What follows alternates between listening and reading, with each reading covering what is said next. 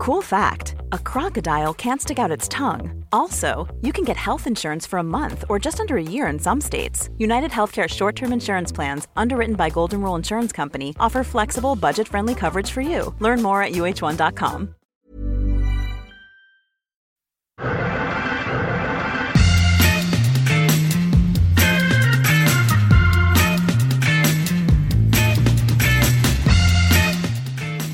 Hello and welcome to a brand new Arsecast Extra as always with James from Gunner Gunnerblog. James, goodly morning to you. Goodly morning, Andrew. How you doing? I'm doing all right. The weather's good. The sun, well, it's it's not shining, but it's somewhere behind the clouds. But it's got enough heat to get through the clouds. It's nice and warm here, so I'm doing all right on that uh, on that basis. How about you? I reckon it is still shining. You know, it's just the clouds that are preventing it from Yeah, I guess that's technically correct. Yes. Yeah. It would be bad if it wasn't. If it stops shining, well, I don't know. It'd be good for global warming, I guess. Uh, not good for crops, Yeah, that's true. you know? That's true. We probably need some sun for life. Yes. Um, anyway, I'm glad you're well. Um, I'm well as well. That's good. Yeah. D I I suppose I, I feel like. Do you know that the Champions League final even happened? Are you aware? Do you know what? I am aware, obviously. I, I chose not to watch it. I turned it on very briefly at one point just to have a look at the score. Hmm. And I was treated to the sight of John Stones writhing around on the ground with a, a torn shirt. And they showed some replays and they did some close ups. And my big takeaway from the Champions League final or the entire Champions League season is that John Stones shaves his armpits. wow. That's the kind of acute observation that could land you a job with the Athletic. or indeed BT Sport, I believe. um, we had so, Yeah, so many soon to be questions about this. Yeah. I really we had a question about that. We had loads like, um, yeah, or Jay McCready, who's at Wayland Utini on Twitter, uh, said, Morning, gents. We've seen journalists returning to talk about the charges against City, contextualizing their triumphs. So, why do we see the topic neglected by broadcasters? The Champions League final was the worst twerk job I've ever seen or heard. And there were a couple on the Discord as well uh, that I didn't pick out. I, I apologize. But a number of people talking about the coverage on on BT Sport, um, which I did Yeah. not watch, and I presume you did watch. I did watch a fair bit of it. I find it very funny that BT have to pay a huge amount of money for the Champions League, Europa rights, um, but then are obliged by law to screen the finals for free. Um, so they have to put them out for, for free. I think they're all on YouTube as well. Ah, Yeah, they don't really advertise that or talk about it very much, but I watched it uh, on YouTube. Okay. Yes, it was still the BT coverage. Um, I mean, it was all tricky anyway because Jake Humphrey was all over it, and I just find his presence quite hard to bear. Um, there's a great thread actually doing the rounds. I, saw think he's leaving his post of his some of his finest moments, many of which just sort of stare offs with a very angry Martin Keown. I saw. clearly, I saw it. yeah, Yeah, I mean, my Really favorite enjoyed of that, my favorite of that is the one where he's sort of is trying to engage in a bit of banter with Keown about being late for one of our Yeah. Europa League games, and Keown says, "Well, somebody threw themselves in front of a train. What was I to do?" And then he goes, "Oh well, uh, of course that's uh, terrible, and our sympathies." There's you know." another one I think, which is after Arsenal lost at Goodison Park, maybe, where Keown appears to sort of square up to Jake Humphrey live on television. Um, I think this is, sort of begins to say as much about Martin Keown as it does about Jake Humphrey, but it's good fun. Mm. Um, anyway, I did watch it. It was quite sickening. I, I feel it may have been a slip of the tongue, but at the full time whistle, the commentator said, uh, the greatest story in club history has an ending. I mean, what the fuck does that mean? I, I don't know. I, I, I hope he means in the club of Manchester, in Manchester City's history, but that wasn't how it came across. And coming a matter of days after BT crudely repurposed the "It's up for grabs now" line, Oh yeah, uh, in the Conference League final did little to uh, endear the channel to me. I'm not doing my chances of a job with BT Sport uh, any favors here down the line, but they, they also Des Kelly got Ilkay Gundogan to sign his little media armband during an interview, um, which was sort of surreal. I, th- I think I Uh, saw they- that he he auctioned that off then for charity or something. We don't want to know about that, Andrew.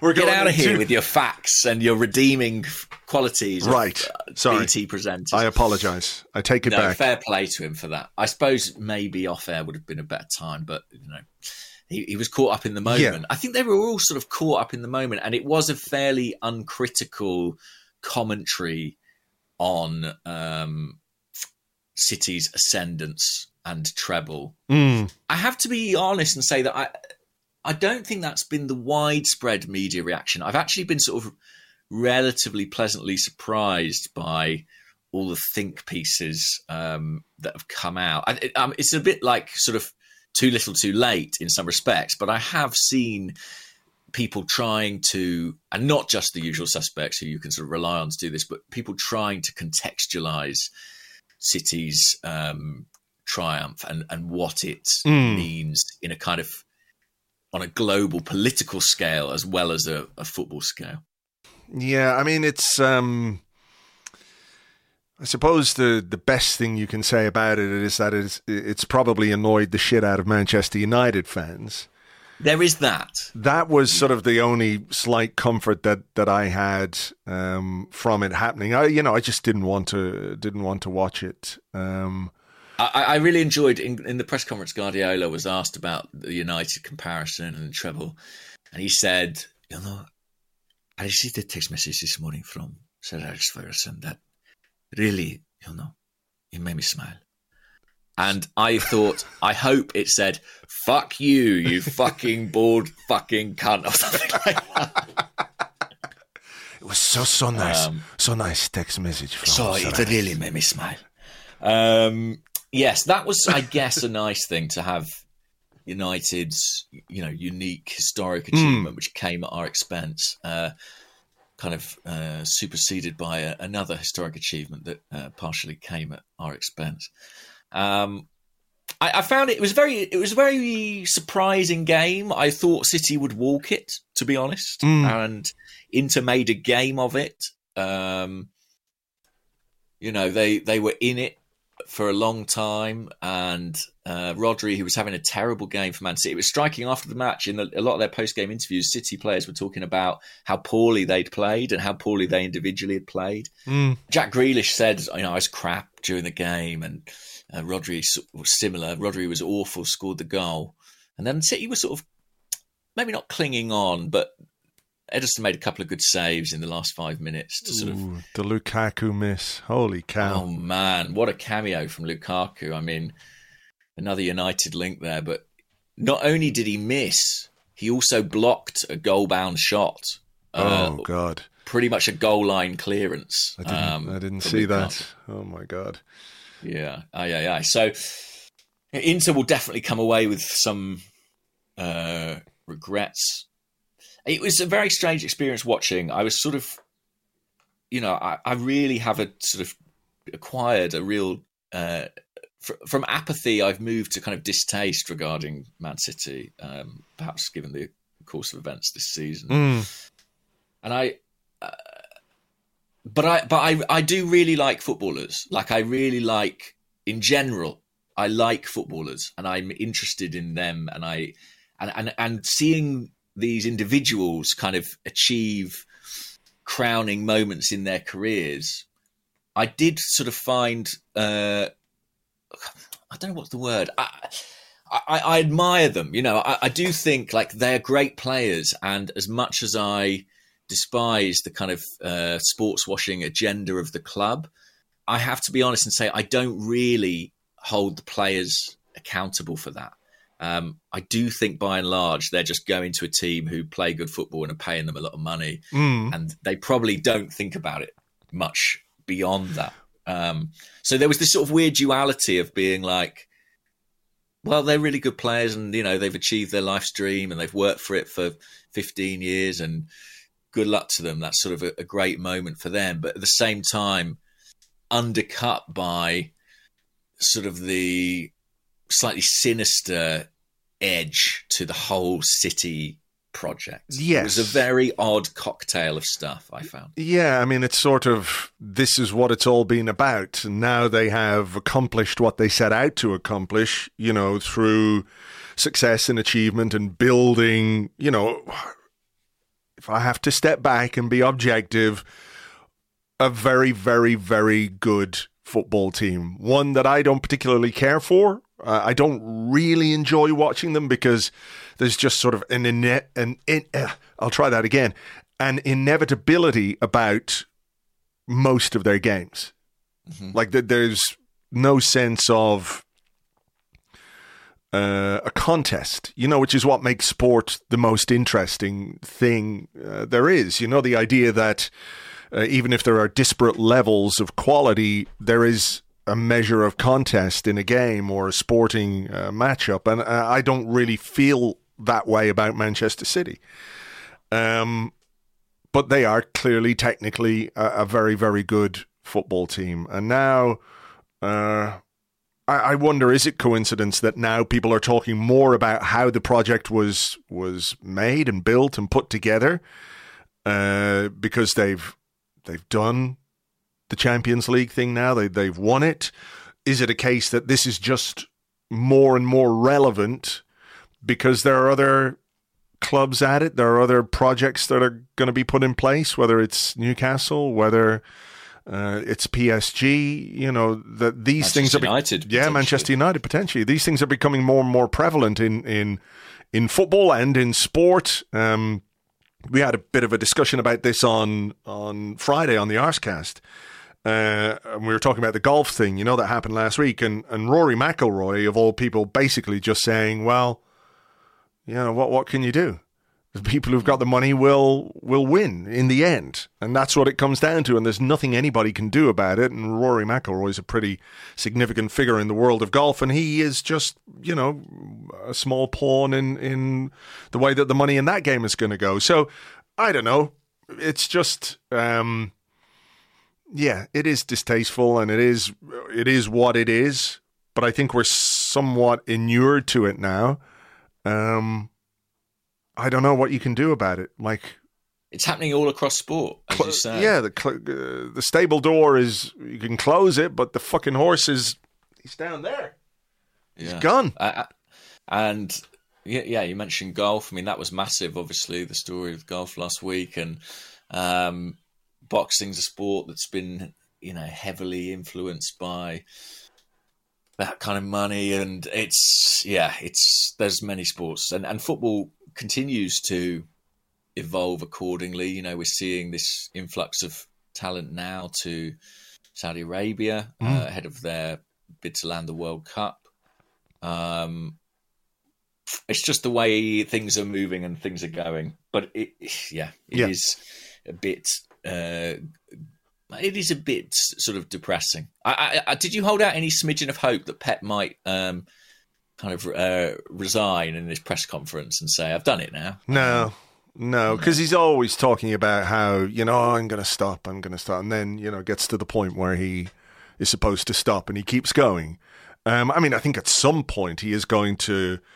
Um, leave Man City and all the rest of it. I don't think it'll be soon, but I am interested to see how um, you know, how they maintain the levels of motivation you need to follow up on a season where you've won the treble? Is there a sense, okay, maybe we have accomplished what we needed to accomplish and uh, it might just take the edge off them a little bit? I don't know, but that could be wishful thinking on, on our part, you know?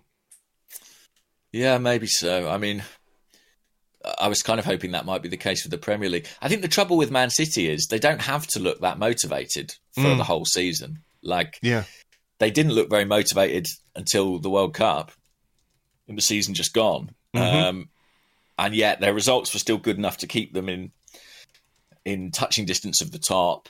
And in the second half of the season, when they were motivated and everything did click, mm. they were completely unstoppable. Yeah. Um, so they only have to turn up for half the season to win it, by and large, uh, which is a bit of an issue. Yeah, because it's it's because they were drifting. You know, they did look like they were drifting in kind of October, November time, and then just really got their shit together in a big way. Mm. Um, Anyway, so yeah, I, I don't know. I'll yeah. be very curious to see. I mean, I don't think I can't think when the last team to win four titles in a row was. I mean, doing three is is known to be very difficult. I think Ferguson was the last to do that as well. Um, Mm-hmm. Maybe between our titles in '98 and 2002. Um, has, has I mean, anyone done? I think, I think he did it again. Actually, I think he did it again after that. But I don't know if anyone's done four for a long time. there's been some threes. Obviously, you can go back to Huddersfield and Arsenal in the 30s. Liverpool, I imagine, in the in the 80s. Liverpool did two, then Villa, then three, and Man United, Man, Man United have done three. Man United have done three, and now City have done yeah. So nobody's done four, as far as I can see. I'm just having Nobody's done four Nobody's a done very, four. very long time. I th- I don't yeah. think ever. So there you go. They've got that to to shoot for. I mean, maybe it, you know. That, I, I think the fact that no one has done four is indicative of something, right? It's because teams have a, a life where they're Yeah. at their peak, and also because motivation does become more difficult after you reach the highest of highs. And um, Sure, but but The cha- also sorry, I just I just don't think that the there has been an entity like Manchester City before. Like you, No. there's been big clubs and there have been successful clubs, but those those things have been um, built or developed over time organically, etc., etc. Whereas there's something quite sterile about Manchester City. Like the whole thing is like a bunch of scientists sat down and said, "How do we create the perfect football team?" You know, from the money, the investment, the the the backroom staff, the manager. You know, the the way that they paved the way for for Guardiola. It was like they were hatching a football egg, and now the egg is ready to go. You know, I had that. What eggs don't go anywhere. What am I talking about? But you know what I mean. That that city is like uh, it's sort of artificial. It's alien in a way that none of the other big successful clubs were. Like an egg. feels like a great uh, way to characterize it. Really, it is kind of like a a level of um, malevolent intelligence that has kind of Sure. invaded our league. Slightly. Yeah, yeah, yeah. Um, yeah, I mean, you know, I, I would. Yeah, it's, you've got to be cautious with that kind of language, I suppose. But it, it, it's uh, it is interesting, and it is a different kind, different quality of dominance to that which Liverpool and United have shown in the past. But maybe there is some hope to be derived from the fact that these these things do tend to come in threes. Maybe Mm. there is some um, something to be drawn from that. I, I I hope so. In a way, had City strolled it as I thought they would, had they won at canter three or four nil, I think the Mm. post match commentary would have been even more kind of framed around the sort of sporting questions that this raises. I think the fact that it was a relatively close game with some dramatic moments kind of um, dampened that a little Sure, bit. I understand. I understand what you're saying. We should move on though and talk about the good news that dropped over the weekend, and that is the fact that Arsenal have found an agreement with William Saliba over a new contract, a four-year deal, still to be signed, of course, but the agreement is there, and that is a very, very important renewal. Um, even if you can take a, a, lot from the players that we've already tied down for reasons that we've discussed on this podcast plenty of times before. This one felt like just a little more complicated, and there was a sense of worry, obviously, because you know he's going into the final year of his contract. He's a very, very good player. There would have been overtures, I am sure, from big clubs. I know that PSG were definitely interested, and you would imagine that via the kind of back channels that that that operate in football, that you know it would have been made known to Saliba that if his contract at Arsenal was to run out, there would be um, you know, uh, interest from very many big clubs. I think so. On that basis, you can understand why people were worried. Hence, I think this has to be framed as extremely good news for Arsenal uh, and for Arsenal fans. Definitely. I mean, you, you know, Arsenal fans were absolutely united in expressing their joy when David Ornstein uh, broke the story that the agreement was there. I think there's an argument that even though he wasn't a signing last summer, he was kind of potentially one of the signings of the summer. You mm-hmm. know, for us, the way he came in back from his loan, and I think renewing his contract could see him, you know, given that mantle again potentially. I think it's that important. I think there was that bit of jeopardy, um, and to get it over the line as well, like relatively early mm-hmm. in the summer. Yeah, yeah, yeah. Uh, to not have that kind of lingering and inviting potential bids, giving the club decisions to make. I just think it's great. And I think it sends a real message to our competitors, to Europe, to everyone. Mm-hmm. To have Saliba agreed, I mean, obviously it will be signed and announced in due course. To add to Bukayo Saka, Gabriel Martinelli, um, Saliba's defensive partner, Gabriel, mm-hmm. Aaron Ramsdale, Aaron Ramsdale, who plays behind them. Mm. Reiss Nelson, you know, uh, is going to sign. I don't think that's necessarily quite in the same bracket, but to have that core of young players, young stars, all locked in for the next few years, mm-hmm.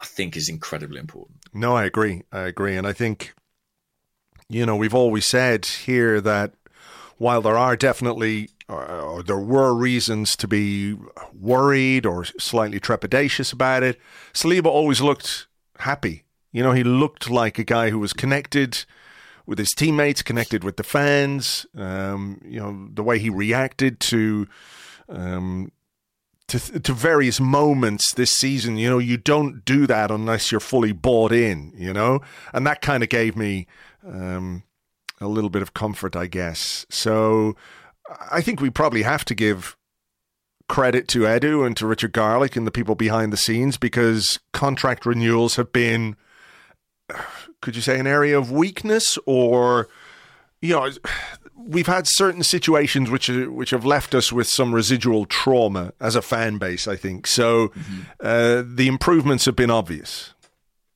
Definitely. I mean, you know, I've said it many times. There are three parts to Edu's job recruitment, retention, and sales. I think recruitment, he made a really positive impression by and large. Retention, you know, sales, sales, there's still that question mark. Retention, there had been a bit of a mm-hmm. question mark, but I think he's done really good work over the last few months. Uh, and I think the squad looks really strong moving forward. Um, I think it's great. I just think it's great news, and I'm delighted because Saliba he does look happy, but more than that, he looks absolute quality on the mm. pitch. And obviously, we missed him enormously towards the end of last season.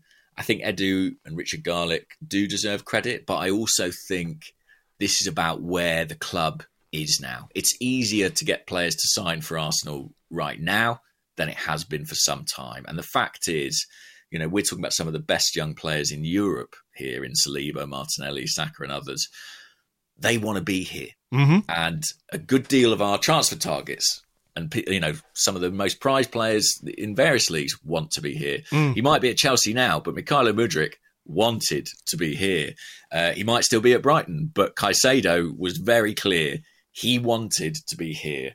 From what we hear and understand, Declan Rice wants to be here. Arsenal has become once more a really um, a, really valuable destination for people for players. They see what we're doing, they see this project, they see the atmosphere, the stadium, everything. They want to be part of it, mm. and it feels like some time since Arsenal had that kind of allure as a calling card. You know, where you could say the name Arsenal to a player, an agent, and their head would turn. But I think we've really, really re-established that in quite a powerful way. Yeah, I agree. Uh, we had a, a, question from the Discord from Doozy123. Uh, he said, "How helpful are the new contracts for Saliba, Saka, etc. when it comes to transfers and uh, attracting new players? Is it now easier for Arsenal to show potential signings they'll be taken care of and paid handsomely for sticking around, um, or do you think this, you know, really has any kind of an impact? I mean, just to sort of answer that, I think." It probably makes your life easier when the club is good and when you've secured your best players and you can sell that to potential arrivals. You know, do you want to come and play with Saka and Saliba and Odegaard and Martinelli? It's a lot different from do you want to come and play with Mustafi and co? You know what I mean? Mm-hmm. It, I think it would be far easier uh, for person trying to do an incoming deal to sell that as a very attractive prospect rather than sort of saying, well, you know, we could really use you to raise the level of the squad because, you know, we're a bit crap at the moment. Yeah, I mean, I guess if you're a right-sided centre half who was hoping to play 38 games in the Premier League next season, the Saliba contract might not be good news. But generally, um, I think it is, and it shows a club that's moving in a really positive direction. And I think it is important that players feel that they'll be rewarded. Mm-hmm. You know, mm-hmm. Gabriel Martinelli, he signed his recent contract. It wasn't. He had quite a long way to go, didn't he, on his previous yeah. one? Yeah. But ultimately, his status in the squad had changed. I think Aaron Ramsdale's contract was similarly important in that he only arrived two years ago, but the club recognised, well, you're now performing at a level greater than what we had re- rewarded you for before. Sure. And I think it sends a really positive message to the squad that if you perform, you will be rewarded. And I've seen some comment about the lengths of some of these deals. You know, Saliba and Saka four year deals, could they have been six, seven, eight? And I think genuinely the, the conversations between agent and player will have been like, well, listen, if we continue to progress and you continue to progress, in two years' time, we will be sitting down to talk again. And I yeah. think that the club are realistic that if you've got people whose star is on the rise, unfortunately, you are going to have to talk terms with them every couple of years because if you don't, somebody else will. And mm. I hmm. think the club recognise that now. And I think for for a player in that squad, I think it must be hugely encouraging to think, you know, I'm not just going to sit on my contract. If I do well here, I can be rewarded. Yeah, absolutely, absolutely. Um, and it's a smart way of doing it. You know, there are all kinds yeah. of ways to motivate people and motivate players, and I think even something like the the Elneny contract, which we talked about a bit, it, it demonstrates that you know if you put in the work, if you're a good guy, and I don't just mean you give someone a contract because they're a good guy, but you know, if you've been professional and if you've been injured in the line of duty, so to speak, for Arsenal, that there is, uh, you know, there's a, a, willingness to take care of you in that sense. Um, yeah, I, I, I completely agree. I think that was absolutely the right thing of the club to do, and um, yeah, I feel very sort of strongly about that. Mm. Actually, mm. I, I think like you know you've got to stand by your players, particularly when they're hurt and they're probably unlikely to get a contract elsewhere. Yeah, for a player who was really, really popular and like a consummate professional, I think that was definitely the right move. Let me ask you this: um, I saw some reporting on Reiss Nelson's contract, uh, mm. five yeah, year or four year deal, um, with an option for another one earning a hundred grand a week with a five million pound signing bonus. Wow. I mean, yeah, I saw that as well. It came from uh, Santi Aouna, I think. Yeah. Foot Mercato. I can't comment on if it is true. I don't know. Um, I mean, it would be in line with the kinds of figures we read about as regards Eddie Nketiah mm-hmm. when he renewed his contract in a similar situation last summer. Um, it, it, I think Eddie had sort of, to be honest, maybe had greater first team impact by that point in time than than Reiss still has. You mm-hmm. know, um, so I do think those numbers are quite striking. If they are correct, I imagine the club are making a similar calculation as they did with Nketiah, which is, you know, we've never paid a transfer fee for their for this player. Um, his contract might be worth X, but if we sell him, you know, potentially we make that money back. Uh, it's still a lot cheaper than buying another winger of his quality. They'll assess. Um, I don't know. What did you make of it? I, I, mean, I I think it's a very very good deal for Reiss Nelson. I have to say, yeah. if those are accurate figures, and I know that that um, you know, maybe a hundred grand a week, as ridiculous as it sounds, isn't necessarily the the sort of the big number it still sounds like, if you know what I mean, yeah. in the in the context of Premier League salaries and all the rest of it. Uh, but I think I think it's a an amazing deal for him because of just how little he played. Like he didn't start really many games last season. I know he was injured and all the rest of it, and he did have some valuable contributions, as we know. But in terms of overall playing time, it you know he really didn't play a, a, great deal. So on that basis, I think it's a it's a an excellent deal for him. But I'm guessing, and it is only guessing, of course, that you know you can talk about protecting the value of a player and maybe selling him down the line and all the rest of it, but they they're not handing this out as a charity either. No, you're absolutely right. They they must feel like they can wring some value from Reiss Nelson on the pitch. It's not just to say, well, in two years' time we can sell him for X amount of money because we tied him down to to this contract. So, you know, I think he's still got plenty to prove, plenty to prove, and maybe that is a good thing. You know, in in that he's going to be motivated and um he's secure at least in his future and he understands where his place is in the squad. I think he's obviously been uh, aware of interest from other clubs where probably potentially he could play more than he's going to at Arsenal. Um, but Arsenal must, at the same time, see enough in Reiss Nelson to, to give him those terms and to make him a key part of the the first team squad. I suppose it is an easy way and I, am not saying this to be critical, but when Arteta talked about needing 17, or what did he say? He said, you need 22 or 24 players all fit and ready to go at the end of the season. Good luck with that. But, you know, it's clear he wants a bigger pool of players to pick from next season, that this is a relatively easy way of, of doing that. Yeah, I think you you make a good point there. Um, because you don't give this out lightly. And you know, you say he needs he's got a lot to prove, and I think it's certainly true. He's got a lot to prove to, to you and to me and to the wider fan base. But I do think Mikel Arteta is pretty convinced about his talent. Um, I, I, it really sticks in the mind. Do you remember that press conference where he was being asked about his attacking options, and they said, you know, you've got Martinelli, you've got Saka, you've got Trossard, you've got Smith Rowe, and mm. Arteta chimed in and said, yeah, and Reiss. Um, mm. And it hmm. just felt like a moment where he was sort of saying, "Don't forget about this guy." You know, I really think he has a part to play. Um, obviously, the Bournemouth goal will live long in the memory, and some people will probably tell you that alone warrants a new contract. Mm. Um, but uh, they must be thinking that he's got a part to play next season. Um, and Arteta, you know, I think he's, think he first encountered Nelson when he was 16. You know, when mm. he was uh, doing his coaching badges with the academy, and I think ever since then, he's kind of had a bit of a soft spot for him as a player. Um, clearly, it's still there. It would be amazing to see him fulfill his undoubted potential at Arsenal. Um, we'll just have to wait and see where those opportunities come. So he'll be 24 at Christmas. So mm.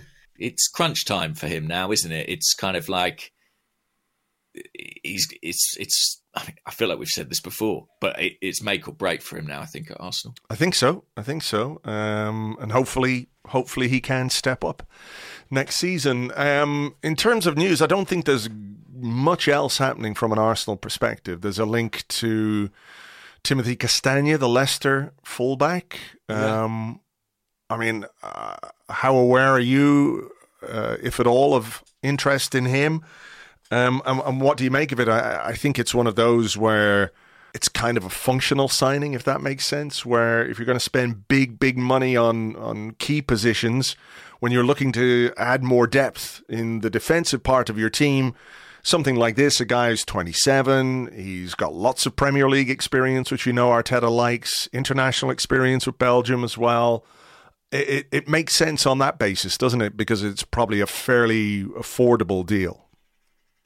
Yeah, I, do you know what? It's I'm quite enjoying the summer because, as I say, I'm on, I'm on paternity leave from the Athletic, and ordinarily in a case like this, if I wasn't already across it, I'd see this link, and I'd be obliged to kind of hurriedly contact people on every end of the deal and try and find out the veracity mm. and basically be a pest to people, uh, saying, "Can you talk to this journalist when all you really want to do is get on with your actual job?" Um, and so it's quite nice just sort of seeing a link and being like, "Hmm, I wonder if that's true," and uh, not having to uh, worry about it. Um, and the bits and pieces I am hearing are sort of coming to me more organically, if that makes any sense.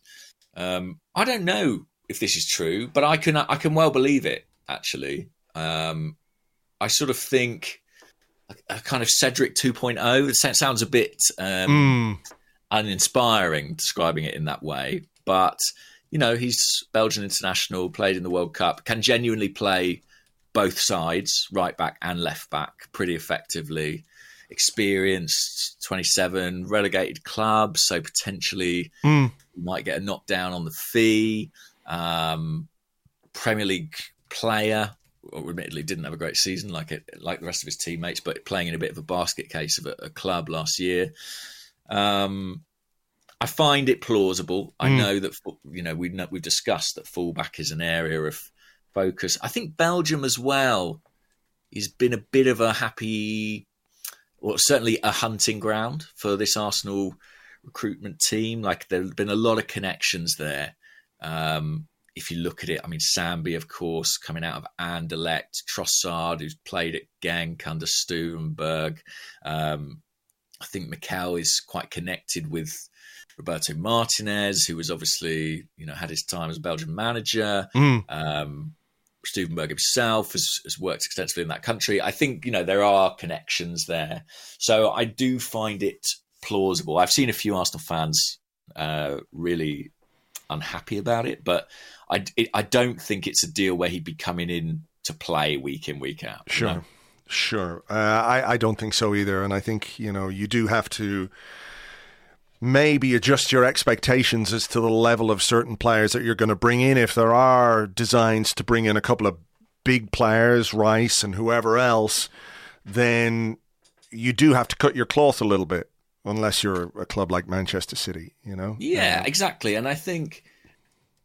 It, it, can go either way, you know. I, I, mentioned the Cedric signing, and I think by and large, people aren't, uh, you know, weren't entirely happy with how that one panned out. But mm. then, you know, Jorginho came in in January, and I think by and large did very well. So sometimes you can pick up a Premier League player who's kind of ready to plug and play, and uh, I think it can be quite beneficial. It's just, you know, if if they believe in the player, I think for the most part their talent identification and recruitment has been sufficiently good that I'm prepared to sort of um, sure. What's what's the word? Uh, have some faith. Have some faith. Yeah, exactly. Yeah. Okay. Well, look, here's the bit of the podcast where I'm sure over the weekend, James, you have been, you know, studying both the Arsenal squad, the transfer market in, in real depth, and you've come up with your predictions for what we're going to do in the transfer market this summer. I, either that, Andrew, or I've just remembered this um, feature. It's one of those two things. Is it indeed one of those two things? it, it, I struggle to figure out exactly which one it is, and mm. I'm I'm just going to make this clear. I certainly was not reminded of it by somebody in the Discord. That did not happen. I, shortly before we recorded. Shortly before we recorded, I I absolutely did not. Uh, look at a message from Mr. Rightside who said, Goodly morning, not so much a question, but a reminder that we haven't forgotten about the transfer predictatron promise. So that did not happen. Okay. Okay, it's good to know that. So, uh, and and just just as well, if it sounds like I'm making shit up as I go along, that's just the way it is with podcasts. You've got to be sort of conversational and let it flow. You don't want it. You don't want it to sound too scripted. You know. Hundred percent. So let's let's start with with sales. Let's see what we think we're going to generate via sales.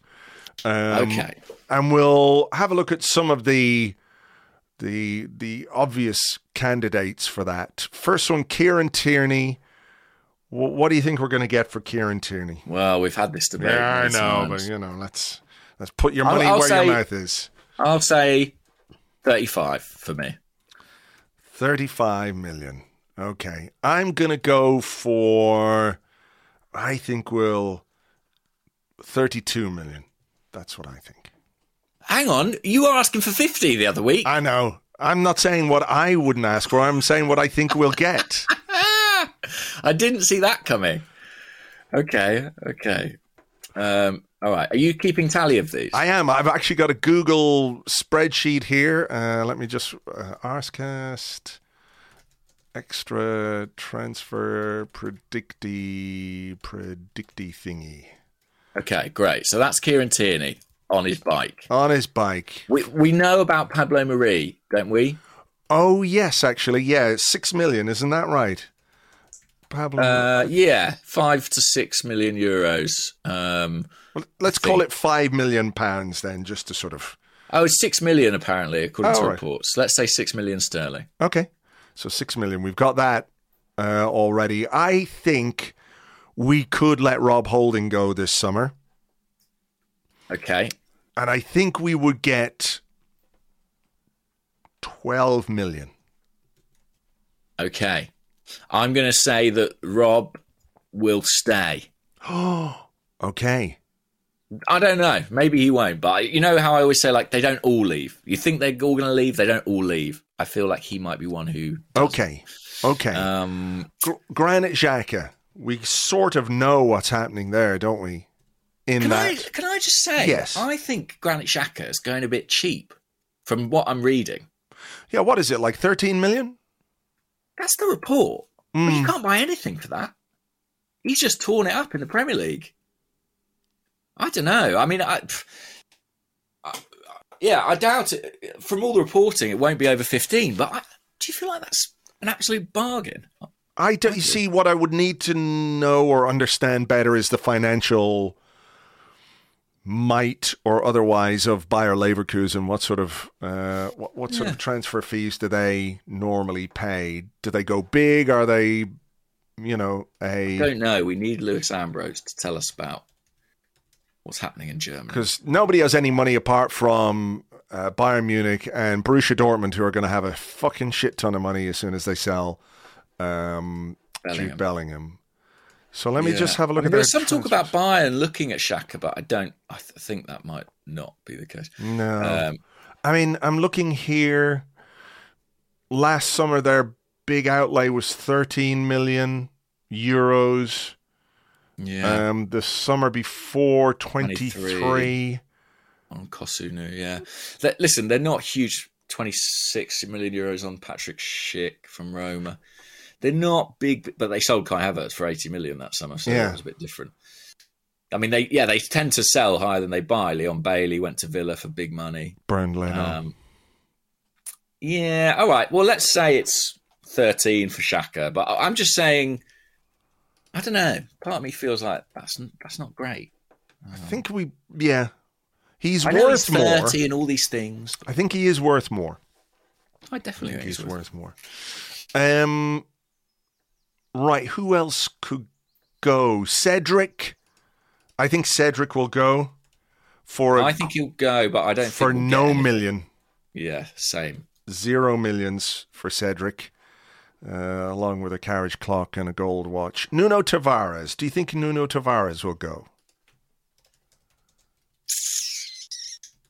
Mm, yeah, yeah. I think he will. What do you think we will get for him? No, no. Seven million, maybe. Okay, and that's what we paid, so we're getting our money back. Yeah, I'll go for that. What about you? I think he might be a loney. I think he Yeah, might I can see that. Yeah. I think he might But- be a loney. Uh. Austin Trusty. I think well, Birmingham are going to want to buy him, but they can't afford it, presumably. I think he'll probably leave on loan again. I think the reasons he was brought to the club sort of are still the same, you know. So I think he'll loan again. Was it? I mean, but high- was what wasn't the idea of bringing him to the club? You know, to put him on loan and therefore sell him and make some money. Was that not? Partly about that, but I also think it was as much to do with like the relationship with America and the other KSE clubs. I'm not, I'm not, I'm not downplaying his ability or anything. I think he, he can play, and they picked him for a reason. But I think there was a sort of sense of like this is something we want to do to kind of Mm. bring a sort of a sense of continuity across the franchises. And wow, what a horrible phrase that was. Um, I, I, I think he'll be loaned to a higher level. Loan to a higher level than the championship. Yeah, yeah. I think we'll sell him for four million pounds. Okay, that would be good. Yeah. Um, Albert Sambi Lokonga. loan, I think. I don't think he's done enough. Unless Burnley buy him, I can't see anyone else buying him. Same. I think it'll be a loan. I think it might even be a loan, even if it's Burnley. Yeah. he's got- he's got a contract till 2026, so they might Loan just hedge their bets. maybe. Um, Pepe? I think he will absolutely go, but I am guessing zero million for Nicholas Pepe. I don't Yeah. know who would pay. I don't know who's going to pay for him. I mean, you might get like a five million deal, but I guess one of the impediments to him going anywhere this summer is the the, the wages that he would be on would probably be outside the remit of any club that might be interested in him right now. I'm going to put five million, and I don't know what form that will come in. Do you know what I mean? Like it might be a fee, it might be Mm. like a buyout, it might be um, a, a loan, expensive loan fee or something to take over the final year of his contract. I think we will get some money in for him, and I think he will go. So I'll stick down Five five, million. a, a very optimistic five million. Okay. Um, Charlie Patino, he wants to go. What do you think we'll get for Charlie Patino? I've got no idea. Me either. I was thinking Patino about this. I, you know, uh, could talk myself into anything from two to nine million or something, but I think probably two with clauses. Two with clauses. Mm, I'll go a bit higher than that. okay. I'll go five with clauses. Okay. Um, Flo Balogun. Mad predicting transfer values, isn't it? Because like is. you, you know, before it could just be Mudryk 100 million or Xhaka 13. You know what I mean? Like Hmm. it, it all depends who's buying, what the competition is like. Yeah. Um, Balogun. So my thinking here is that Arsenal could and maybe should do a deal which has a slightly lower fee, but slightly more in the back end for us. Um, Do you so mean you know, like buyback or? buy back, sell on. I, I think that's maybe you know the sort of what you have to factor in. So I think he'll go for. I don't know. Oh, I've got all sorts of numbers in my head. Maybe like twenty nine million. 29 million pounds. Yeah, That's that's impressive. Um, that's a lot. Maybe that is a lot, actually. I mean, I would say 22. Can I change mine to 25? Because that's Yes. what I that's what I thought first, and then I imagined people shouting at me on the internet But again, with clauses, with clauses. with clauses. Yeah, I'm trying to think if there was a player in Liga who'd scored that many goals. I feel like they'd go for more than that. Famously, we bought Pepe for 72 million. Yes. but um, yes, fool me once and all that. Um, I've changed my. I'm going to go up to 30 on Balogun. okay, 30. Final answer. Final answer. 30. Dun-dun-dun.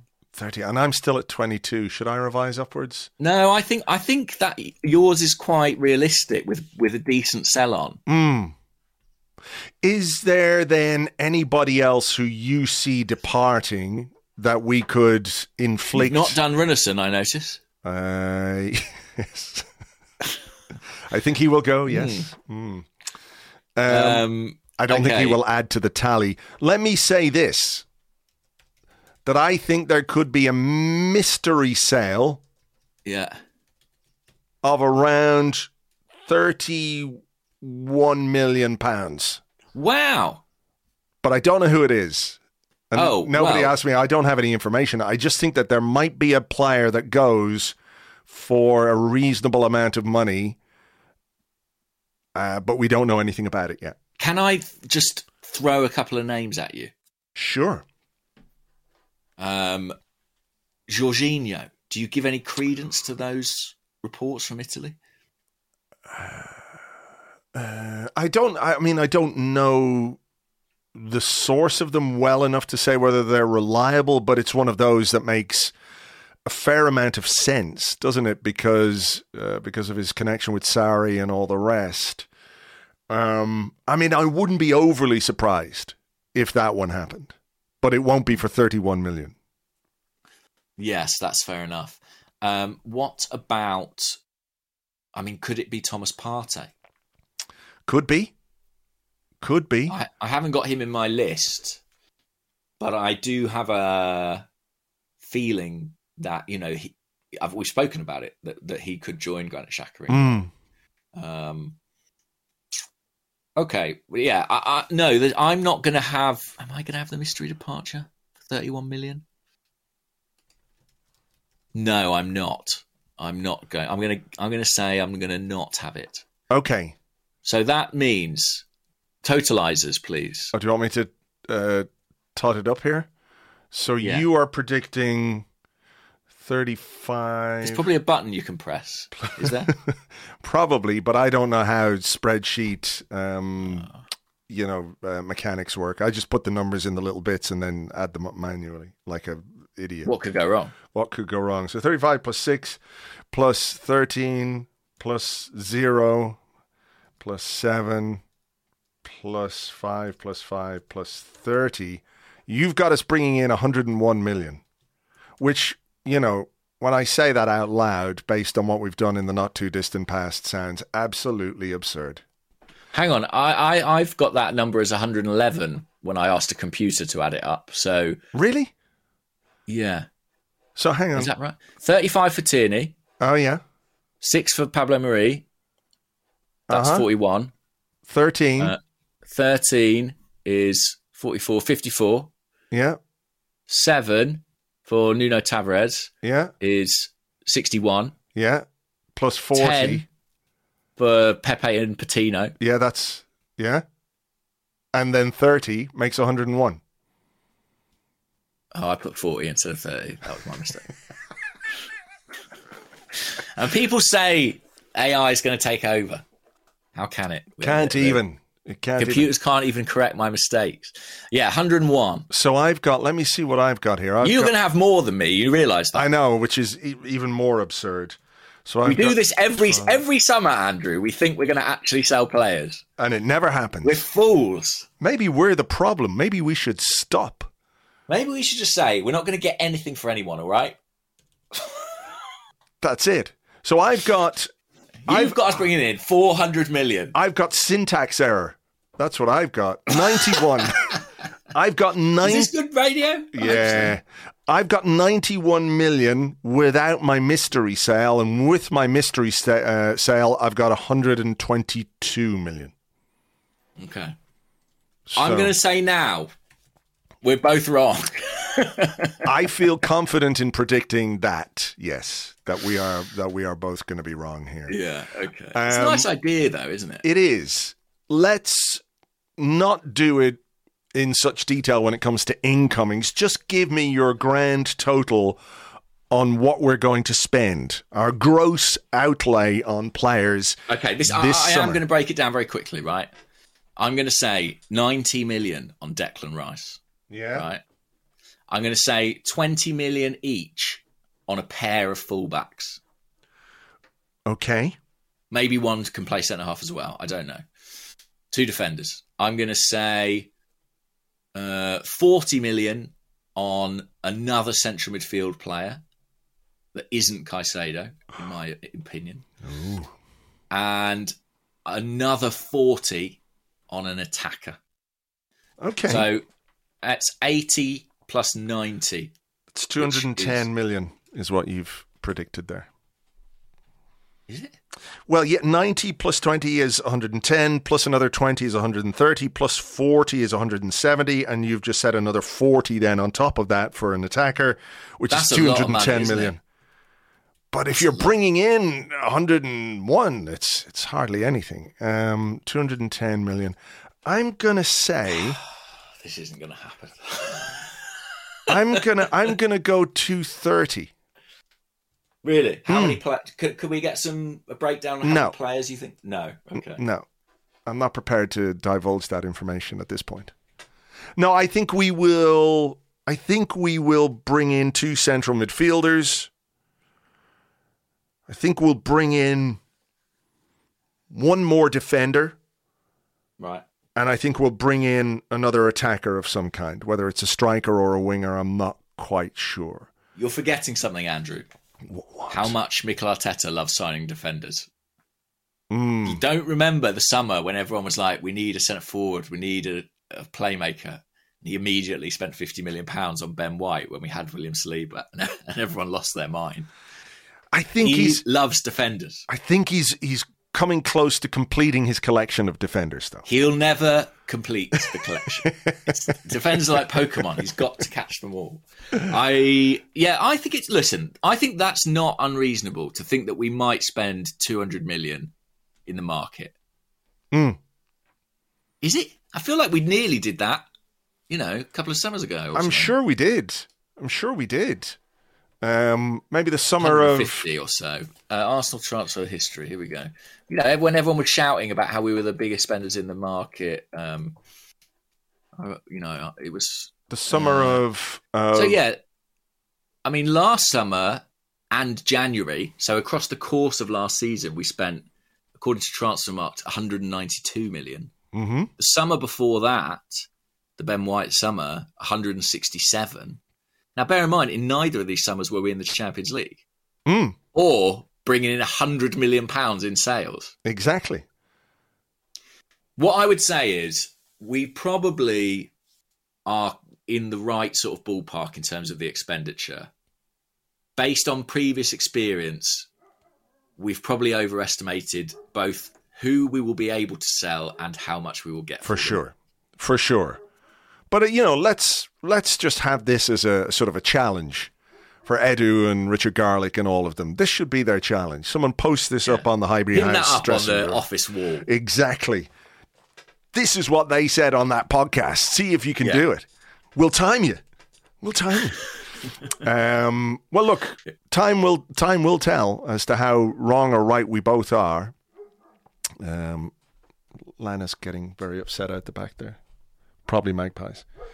Um, yeah, time will tell. But we have a, a digital record of it now, so no longer has this been scribbled down on a pad in my office and then lost within a couple of days. It's here, and we can revisit that when the window closes. When sorry, when it slams shut in September. How about and that? guys, rep- reply to if you you know see the podcast tweet on Twitter or elsewhere. Well, no, probably be on Twitter if it's a tweet. Um, reply with your predictions, and then you know in a few months' time you can come back and crow about how you were right and we were so dumb, Mm, as we inevitably will be. maybe we should have a prize for whoever gets the closest.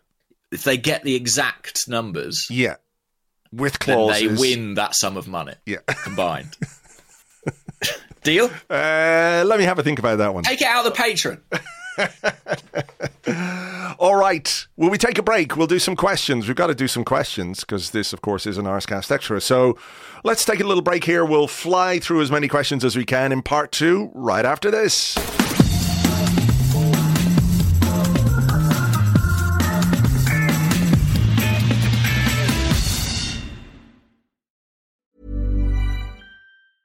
Cool fact a crocodile can't stick out its tongue. Also, you can get health insurance for a month or just under a year in some states. United Healthcare short term insurance plans, underwritten by Golden Rule Insurance Company, offer flexible, budget friendly coverage for you. Learn more at uh1.com.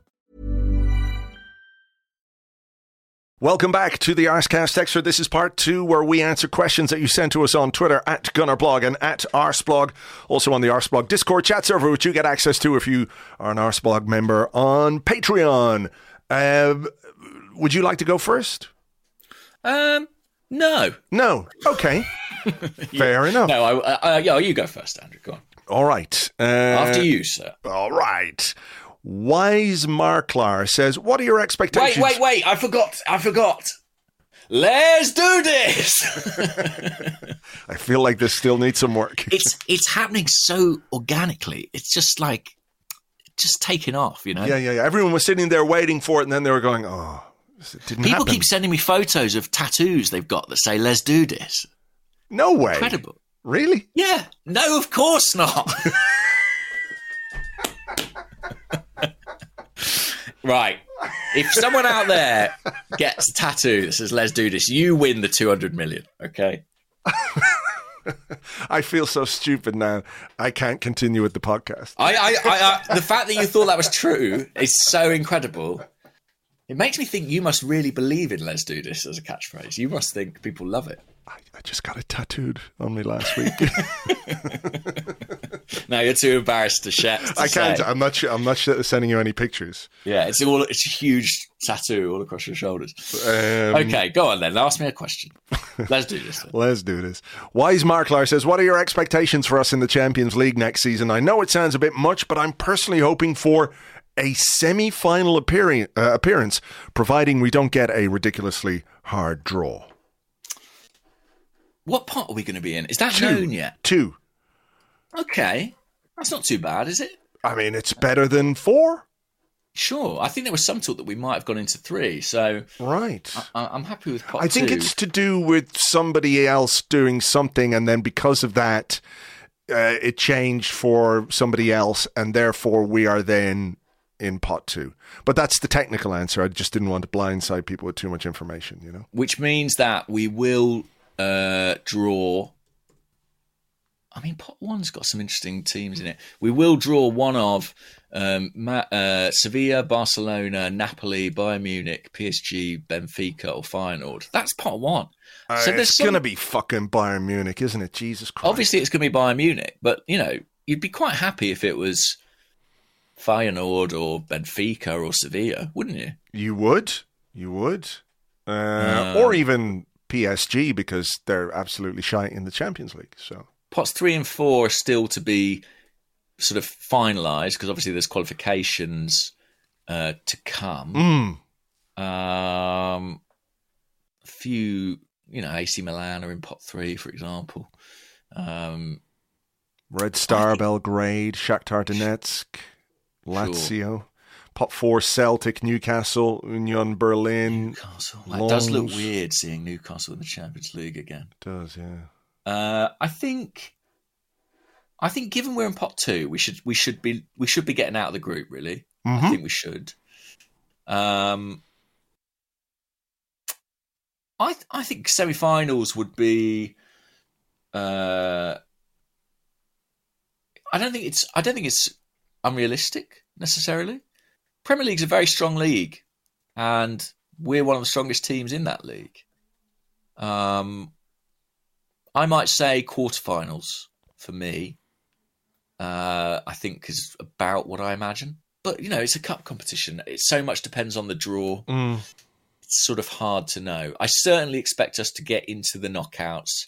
Um, yeah, and I would like to see us reach at least the quarterfinals. What about yeah, you? I think that's about.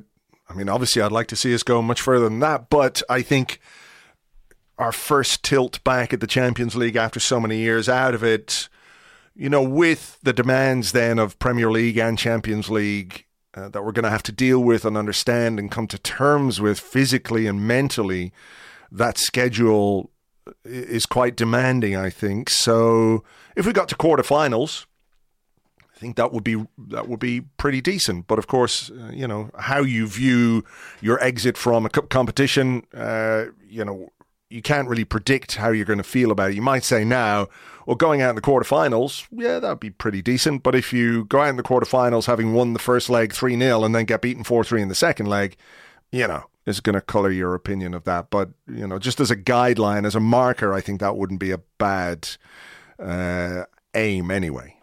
I am fascinated to see how we do because you know Mikel Arteta's record in Europe is is mm. patchy at best. You know, I, I think he's had a, a couple of fairly um, unimpressive exits. Uh, so I think he's got something to prove, and, and obviously the Champions League is a different caliber of competition as well. First time for him, first time for a lot of these players.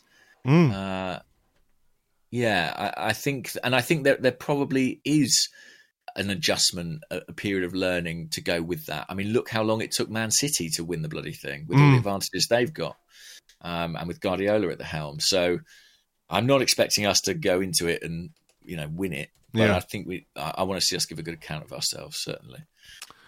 Um, what about this question? We had a couple of questions along this line. Matt Taylor who's at AFC Matt 09, says, Goodly sunny day to you, gents. With the club tying down our star players to long term deals, do you think we should be tying down Arteta to a new deal? His current contract expires in 2025, and we know that Barca and Madrid are interested in him. And then Ali Wood, Ali Boy 82 said, Goodly morning. Reports come out this morning. Pep is likely to leave City when his contract expires in 2025. This coincides exactly with when Arteta's contract with us currently expires. Are you concerned? No, not concerned. Um, I can see how people might put two and two together there and come up with four. Um, I mean, I think there is a slight difference with manager contracts in that things can change for a manager very, very quickly, you know, in a way that they don't usually with a player unless they absolutely plummet um, themselves into insignificance. But that's true. I mean, for a start, managers can move at any time, mm. uh, not just within windows, and it is departures, resignations, sackings that mm. precipitate movement. Really, yeah. In that, those environments. Yeah, managers very rarely tend to leave of their own volition.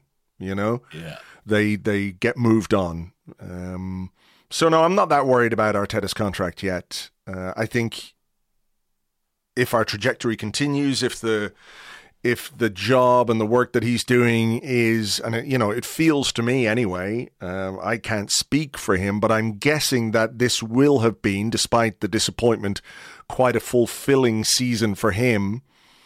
You know, to have seen his team improve in the way that they did, individually, collectively, that must be very fulfilling when you're a coach, when you're a manager, because that's what the job is all about, right? Hmm. So I feel like as long as the work is fulfilling to him and he feels like he still has places to go and things to do and things he wants to achieve, I don't worry too much about him. Um, I mean, I think the lure of Barcelona will be something we have to contend with down the line at some point, maybe. Um, then again, it might just be a question of timing where, you know, his time at Arsenal comes to an end and the job at Barcelona is open at some point where, where he can step into it. I, you know, but I don't really worry about, about him going to City to replace Guardiola. Not now, anyway. Um, no. I, I mean, he signed his last contract uh, just over a year ago, didn't he, Mikel? Mm. Um, with Jonas Eidevall. Uh, I, I, I, you know, I think it would be quite swift for the club to be giving him another one. But I, I wouldn't be surprised if those conversations start before too long. Um, you know, he, he he continues to impress, and I think he is going to be a pretty prized manager in Europe. So I think it's something the club should be attentive to. Mm. I hmm. would imagine the contract he signed um, last spring included some sort of bonus or uplift for Arsenal qualifying for the Champions League. So mm-hmm. I think it's very possible that he's had a pay rise this summer, um, effectively, which obviously helps. But yeah, I, I, think I think if you've got a manager that other people are going to want, um, mm. then you need to tie them down. But the reality is that it's borderline impossible to keep a manager who decides they want to go anyway. You know, like same with a player, yeah, yeah, yeah. Like, uh, yeah, I think even more difficult with the manager because the buyout of the contract is usually the compensation is usually so much more attainable. Um, so yeah, I think I think we can we can get him to sign another contract at some point in time, but ultimately, as long as he's happy and fulfilled at Arsenal and feels his ambitions can be met, then I think we're all good. If he decides he wants to go to Barcelona or Real Madrid or Man City, the contract we have with him probably isn't going to stop him. Yeah. In that case. That's true. That's true. Okay. Here's a question from Van Pike on the Discord. He said, Despite the public announcement, I still believe Arsenal would sell Emil Smith Rowe at the right price. Do you both really believe the club, or are they trying to retain value in the player? Interesting question, and one I've sort of seen posited elsewhere. I think there was a link this week with West Ham potentially um, that I saw on social media. A couple of people asked me about. I do believe the club's position. I think. I think that what they are, what they said, is not something they put out as an announcement or a piece of PR.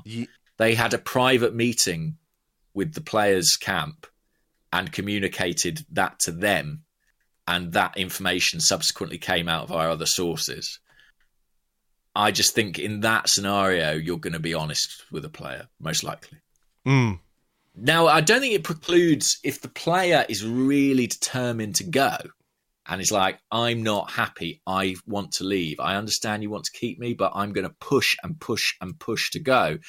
As we were just saying, a player's will often can be decisive, but I don't think Emil Smith Rowe well, I wouldn't describe him as happy with last season, I don't think he's quite in that at the other end of the spectrum where he's going to fight to get out of Arsenal. Yeah, I think that's fair. I think that's fair. I think it feels like the slate has been wiped clean a little bit. And I'm not saying he's in last chance saloon or anything like that. But I think if he has another indifferent season, then the club's willingness to to retain him or his willingness to stay will be will be tested. But I think this time around we're trying to build something. I don't know why he would want to leave, you know, unless there's some sort of irreparable breakdown in a relationship. That doesn't seem to be the case. Um, you know, he's going to have a chance in preseason. He's going to have a chance to to show what he's made of, and uh, you know, this might be um, as we were trying to find explanations for how little he was used it might be just something as simple as this is Mikel Arteta's way of really, really challenging Emil Smith Rowe. Um, yeah. That said, if someone came in with big money, I'm sure it would be tempting, but uh, I don't think they're actively um, trying to sell him or anything like that. Well, wouldn't this be the worst time to sell him as well? Yeah. In some respects, like yeah, I, I just think his stock's not particularly high right now. So I think let's rehabilitate him a bit, get him involved, play some games, score some goals. If it then doesn't work out, at least we're selling him with a more appropriate value than right now, where I'd say his sure. value is probably you know substantially lower than it was 12 months ago. Mm-hmm. Yep. Um, have you seen all the uh, chat about Arsenal's players getting hitched? Um, there's been a lot of weddings in, of late. So Golds at 73 says with the recent spate of Arsenal players and staff getting married uh, and he, uh, and having babies, and he cites uh, White, Gabriel, Ramsdale, Kiwior. Um, do you think this will make them feel more at home at Arsenal? I've seen people sort of suggesting that you know this is kind of like what Fergie used to do convince his mm. young stars to settle down early so he could keep them focused on their football for the next five years. Do you think there's anything to that? No, it's just bollocks, isn't it? Really? I mean, do you think Mikel Arteta's in his fucking in his office at London Colney, and he's like, right, line up outside, boys. I want to have a word with all of you. You have to get married. Yeah. You must get Impregnate married. Impregnate someone immediately. Yes. You must have a baby and get married because, you know, uh, that that will keep you on the straight and narrow. I mean, fuck's sake. I don't really. I think it's you know a case that they are I don't know, young men, successful young men, and um, a lot of people, footballers or otherwise, get married in their 20s, right? Mm. Um, I, have children. yeah, exactly. So, you know, the idea that this is some sort of Arteta master plan is just absolute shite. I'm sorry. Well, I think it is an Arteta master plan. Do you think Uh, he's? about it in the Athletic? No, no, I don't. do you think Uh, yeah, Arteta's think got it- his own boat in his back garden and as captain of a ship, he can do all the fucking weddings himself? Then you know, get the barbecue on. Edu on the barbecue. Yeah, no. What a load of shit. I'm sorry. Uh, well, listen, I congratulate them all on their good yeah, news. yeah, exactly. Um, Congratulations. Well done. Happy lives together. I hope. I hope. Uh, I hope they all have tremendous happy lives with their wives and their children and as families and all the rest of it. But this idea, you know, that it's an edict uh, or a deliberate ploy from Arteta, I just don't think that's. Uh, it doesn't make any sense. I think that um, the idea that it's some sort of uh, managerial masterstroke uh, is is a little far fetched. But and I think to be fair, has been suggested with a bit of tongue in cheek. Right. But but I think that um, I do think it's it, it is prob possibly a positive, possibly a positive that that you know these players. Well, it's not that it's a positive. What's happening is we've got a group of young players who are like a certain age 23 24 where a lot of footballers do you know get married and start families quite young. And they are entering a new phase of their lives. And for a lot of them it coincides with committing their futures to the club as well. And i just basically think that w- what that's telling you is a story about a club that are sort of moving into an era. Do you know what i mean? That like this collection of people are putting down some roots for the next few years both in their professional and personal lives and there's a, commitment there Yeah, I think And I that's think- fair. I think that's a. Yeah. fa- I think that's a fair observation based on what's happening. But just the idea that you know, uh, Mikel Arteta is getting all his players to get married so they'll settle down, and you know, like rich young men. Um, I mean, yeah, I just I don't like that aspect of it or that suggestion, tongue in cheek uh, as it might be. I, I just think it's nonsense. But it it probably does speak to how uh, settled they feel. Um, that this is a place where they do want to start a family, and I don't mean that they're all going to start their family on, you know, the Arsenal training ground or anything like that. But do you see that picture Pablo Crash. Marí posted yesterday? Yes, On his I- we- Instagram. somebody sent that to us as well. That it was extraordinary. Yeah, I mean, and then Silvio Berlusconi died. Do you think Berlusconi heart was just I imagine, yeah, exactly? seeing- Just opened up his Instagram, was like, You know, it occurs to me that in Pablo Marí and Granit Xhaka, we are potentially losing two of our most handsome players. Um, is this something we need to address in the transfer market? Do we need to do our predictions again? We've got Ben White. It's fine. We've got Oh, Ben White in his beach gear, his beach cravat. Did you see He'll- that? he's going to be doing a lot of heavy lifting. Yeah, He sure is. on the looks front from. Okay, here's a question from Timorous Me. And he says, Goodly summer morning, gents. I think we can all agree, this is slightly related to this. He said, I think we can all agree that one of the best things that has made this group so fun to cheer for is that almost across the board, everyone seems to be of high character, sort of a no pricks policy. Like my baseball team, the Giants have been employing recently. I don't know enough about baseball to comment on that side of things. He said, This seems great for a happy workplace and all, but do you think there's a benefit to, ha- to actually having a couple of pricks in the room and on the pitch?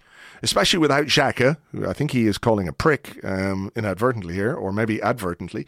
He said, Could we, uh, could we be too nice for our own good? Do you know what? I think we have got quite a few pricks. And I say that with love. Like, I, I love Ben White, I but he's a bit of a prick. Like, I think I mean, if he wasn't playing for us, he's one of those guys where you'd be like, nah, not, not having him. not that guy. You Not know what I mean? him. And like, if if Aaron Ramsdale doesn't play for you, I think you probably think he's a prick. Yeah? Like, I think we do have that slight prickishness, um, spikiness in our dressing room, but maybe because we love them so dearly, we don't necessarily interpret it that way. Um, Xhaka, of course, yeah, he would be one. Um, but I think one of the things that's encouraging about this group is that they are, you know, they are good guys and we like them and they seem to really get on with each other, which is a massive positive. But I, I don't think they lack an edge. I think it is present, and I, I think we could do with a little bit more of it, maybe. Mm. But I think there are, there is some of it present in this. I agree, and I think there's a conflation maybe with prickishness and you know character. Um, like you can be highly driven, highly motivated, professional, and you want to win every game, but you don't have to be an absolute bastard all the time, right? Yeah, some exactly. people are like that. Context. Roy Keane, for example, was very driven, wanted to win, highly motivated, and an absolute bastard every single time he stepped out onto the pitch and crossed the line a few times, of course, as we know.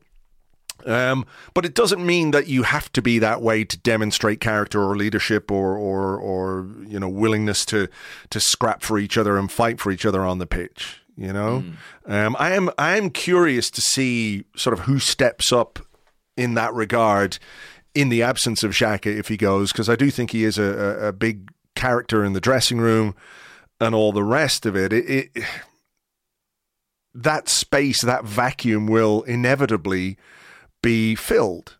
But by who and, you know, to what extent, um, you know, is, is, or are those players going to emerge? Like, I think you, you've spoken before a little bit about Zinchenko and Jesus as kind of dressing room leaders, and maybe mm-hmm. they become a bit more influential. But I also think that that English core that we might have, if you've got Ramsdale, Saka, Smith Rowe, uh, Ben White, Declan Rice, if he comes in, I think that might be another aspect to it as well. And and maybe someone like Declan Rice, even if he is only going to be a new arrival, uh, if that deal goes through, I think the fact that he's come as uh, you know somebody with uh, experience of captaining West Ham, you know, is a kind of a, natural, not a natural replacement, but but somebody who would find that kind of thing um, natural to him. You know what I mean? That he will he will be an influential player, hopefully, but I think he'll also be an influential personality. Yeah, and I think it's no coincidence we're, we're trying to sign a player who's a captain elsewhere when Xhaka is potentially leaving. Mm. I mean, you know, the, yeah, we've got a number of captains in the squad. That's something we spoke about a bit last season. Um, who've captained their countries or been captains at previous clubs. I think that's important. But I am like you, curious to see who will be uh, the first to the fight, if you know what I mean. Like mm. when a tackle goes in on an Arsenal player that's not okay, you could pretty much guarantee that Xhaka would be the first first man there. Sure. Um, sometimes to his uh, with disastrous yeah. consequences yeah. on one or two occasions. Um, who will that man be next season? Mm. I am curious to find out. Like you, I think Zinchenko, yeah, uh, Gabriel Jesus, Big Gabby, I think would be another name I would throw in as who might take on a bit of that mantle. Um, but we will discover, you know, only when there's that vacuum created will certain people step up. For sure. For sure. Um, this is a question, a hypothetical question that I thought was quite interesting from Red Action um, on Twitter. Hypothetical question: If the original rumor of Arteta being appointed had actually gone ahead and the Emery era had never happened, where do you think we would be now in terms of squad building and success? Oof. That's a really good question. My short answer is that I don't think Mikel Arteta would be in charge of Arsenal. Yeah, interesting. A few people said that in the replies under. You know, I, I, yeah, it was that it was a poison chalice anyway, kind of thing. It, you know, if not a poison chalice, it was always going to be a huge job for whoever replaced Arsene Wenger. And then, of course, you know, I think it's worth remembering that over the course of Arteta's time here, the structures have changed. Like Unai Emery was the head coach, Mikel Arteta is now the manager, but then he is, I think, better supported by Edu as sporting director or technical director than Emery was by the people that he had at the club. Because there was you know, there was pandemon- pandemonium and mayhem and uh, a lack of structure at times and power battles and all the rest of it, which weren't conducive to a healthy work environment or a good football team. So those are things that that I think he would have had to deal with. Um, but my gut feeling is that if he had gone in after Arsene Wenger, even with the best intentions, even with a desire to probably rebuild, because I think the rebuilding aspect of what Arsenal needed to do was obvious, you know, not just under Unai Emery, but before that. I think it would have just chewed him up a little bit and uh, we would be in a different place now. And I'm not sure it would necessarily be a better place. No, I, I tend to agree that I'm not sure he would have survived that. Um, and I think that even if he had, I, I can't really see a scenario where we'd be better off now than we are at this point in time. Mm.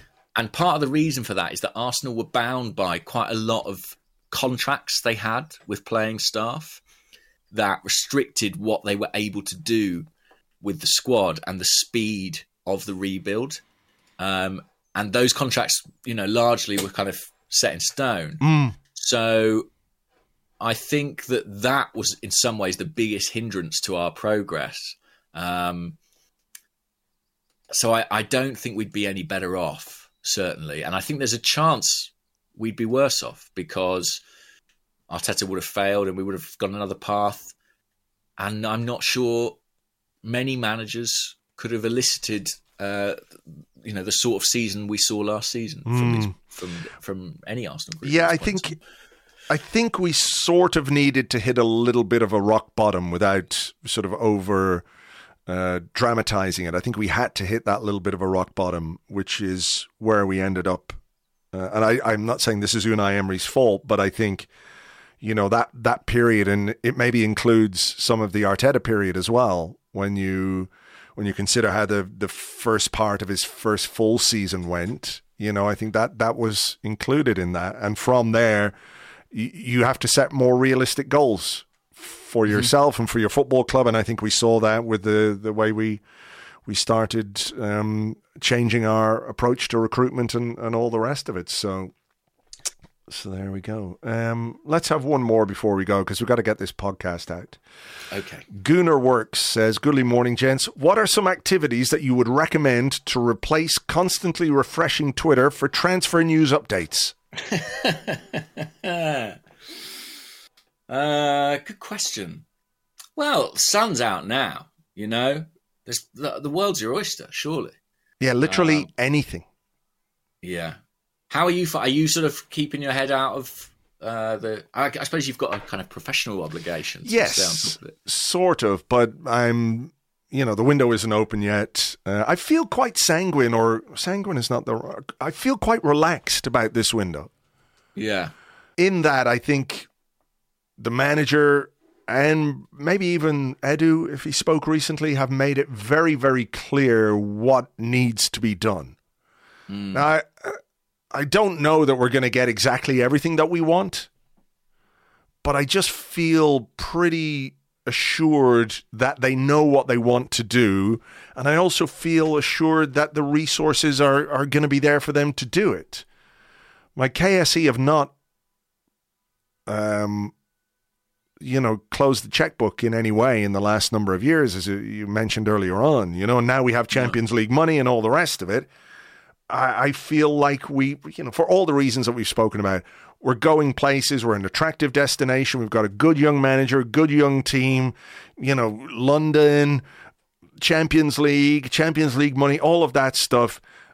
I feel like it's a hugely important window but I also feel like it could be one of the least complicated windows we have in terms of all the things that we have going for us that make it easier to attract players and uh, and get deals done. So I'm uh, yeah, I'm feeling pretty pretty calm, all things considered. Yeah, I, I'm the same. I, I feel like we hold more chips this summer than we have for a long time. you know, Chips, Mm, chips. Go for some. Go and have some nice chips.